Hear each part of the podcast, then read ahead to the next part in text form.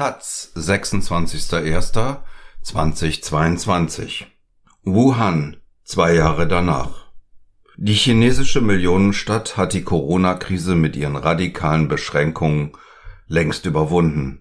Und doch trägt fast jeder Bewohner furchtbare Erinnerungen mit sich. Darüber zu sprechen ist unerwünscht. Aus Wuhan von Fabian Kretschmer. Wer von dann dann wissen möchte, wie sich ihre Heimat in den letzten Jahren gewandelt hat, der vernimmt zunächst ein lautes Seufzen. Viel gäbe es da nicht zu erzählen, sagt die alleinerziehende Mutter aus der Millionenstadt Wuhan. Das Schlimmste ist jedoch, dass wir über das meiste zunehmend stumm bleiben müssen. Sogar zu Hause, in der Familie, sagt Dandan. Denn ihre Tochter, die mittlerweile in die Grundschule geht, könne sich versehentlich vor den Lehrern verplappern. So tief greift die Selbstzensur mittlerweile für die Chinesin aus Wuhan. An diesem feuchtkühlen Januarnachmittag sitzt die 38-Jährige eingehüllt in Beanie und schwarze Daunenjacke in einer Starbucks-Filiale. Die Fensterfront gibt den Blick frei auf ein Einkaufszentrum im europäischen Stil. In einer gotischen Kathedrale wird gerade ein Huawei Flagship Store aufgebaut. Hinter venezianischen Häuserfassaden befinden sich Hotspot-Restaurants und Kleidergeschäfte. Wenig erinnert in der zentralchinesischen Provinzhauptstadt noch daran, dass hier vor genau zwei Jahren der weltweit erste Corona-Lockdown verhängt wurde. 76 Tage lang durften mehr als sechs Millionen Menschen in Wuhan ihre Häuser nicht verlassen. Für jeden einzelnen von ihnen ist die Zeit von damals mehr als eine bloße Statistik oder historische Fußnote. Dann dann etwa weiß, von einer verzweifelten Freundin zu berichten, die in jenen Tagen für ihr Neugeborenes kein Milchpulver mehr auftreiben konnte. Andere haben gar Familienangehörige verloren. Die Medien können darüber nicht berichten, und auch ich werde immer öfter wie ein Spinner angeschaut, wenn ich über die Erinnerungen spreche, meint die Chinesin. Sie selbst jedoch führe einen Kampf gegen das Vergessen. Das ist in Wuhan tatsächlich beachtlich. In der Fernsehwerbung, auf öffentlichen Plakaten und bei Museumsausstellungen haben die Autoritäten den Kampf gegen das Virus längst als bloße Heldengeschichte abgehakt. Für Außenstehende noch bemerkenswerter ist, dass die Amnesie keineswegs nur von der staatlichen Zensur verordnet, sondern von den Menschen durchaus willkommen geheißen wird.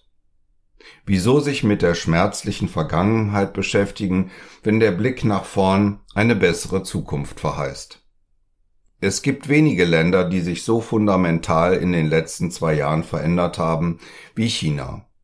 Kaum ein Staat hat das Virus derart erfolgreich bekämpft wie die Volksrepublik.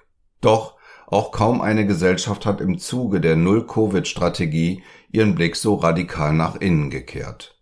Um die Veränderung greifbar zu machen, sollte man einmal zurückkehren in jene Stadt, in der im Januar 2020 alles seinen Lauf nahm. Wanke steht im Aufnahmestudio des Vox Livehouse, dem angesagtesten Rockclub von Wuhan.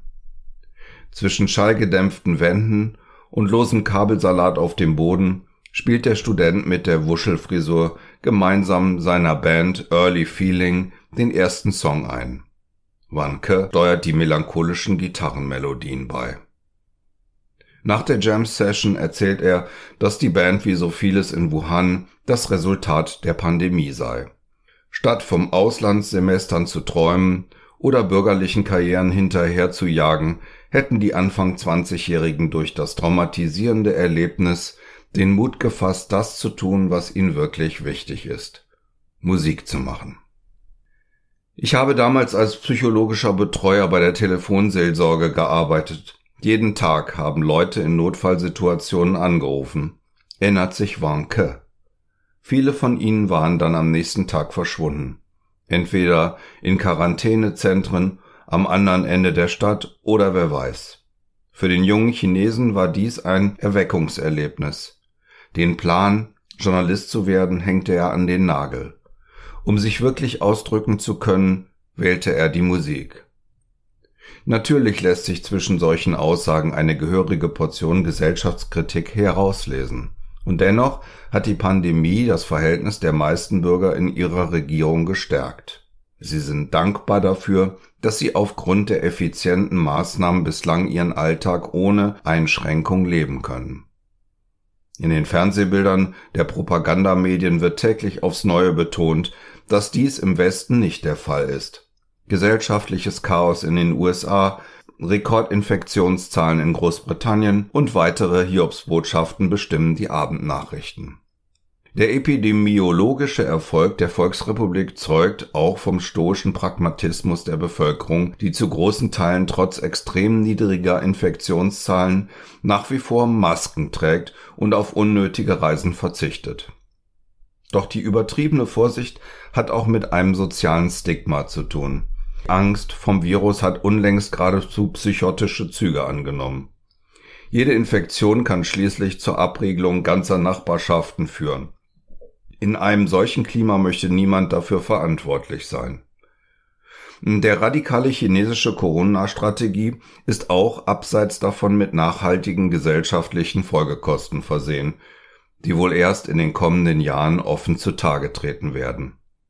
Das gegenseitige Verständnis zwischen dem Reich der Mitte und dem Westen ist im Zuge der radikalen Abschottung des Landes geradezu erodiert eine ganze Generation chinesischer Austauschstudenten sucht nun ihre berufliche Zukunft in der Heimat. Etliche Forscher, Journalisten und Experts erhalten keine Einreisevisa mehr. Und Kunstausstellungen müssen sich seit zwei Jahren bei ihren internationalen Teilnehmern auf Zoom-Schalten beschränken. Auch Xi Jinping, der seit nunmehr einer Dekade das Land führt, hat seit knapp zweieinhalb Jahren weder die eigenen Grenzen überschritten noch einen ausländischen Staatschef offiziell empfangen. Das grundsätzliche Misstrauen gegenüber ausländischen Einflüssen macht sich längst auch beim Umgang mit westlichen Journalisten bemerkbar. Wer seit der Pandemie als Korrespondent das Land bereist, wird immer öfter von Hotelunterkünften abgewiesen, von besorgten Polizisten während harmloser Recherchen ausgefragt und von Passanten insgeheim für einen Spion gehalten. Ausländische Journalisten als das neue Feindbild? Im Sommer 2021 traf es den deutschen TV-Reporter Matthias Böhlinger, der in der zentralchinesischen Metropole Zhengzhou über die Auswirkungen der Jahrtausendflut recherchierte und auch der Frage auf den Grund ging, ob die Lokalregierung die tatsächlichen Opferzahlen unter Verschluss hielt. Der wütende Mob, aufgescheucht von patriotischen Influencern aus sozialen Medien, umzingelte, bedrängte und beschimpfte den angeblich China-feindlichen Journalisten. Die Logik dieser Täter-Opfer-Umkehr lässt sich seither immer wieder beobachten. Nicht das Fehlvergehen der Autoritäten ist das Problem, sondern die ausländischen Journalisten, die darüber berichten. Solidarisch zeigten sich damals nur die wenigsten Chinesen. Ihr seid nicht die einzigen, denen sowas passiert, sagte eine Pekinger Journalistin beim Feierabendbier. Sie selbst sei gerade vor wenigen Wochen erst von ihrem Masterstudium aus Washington zurückgekehrt.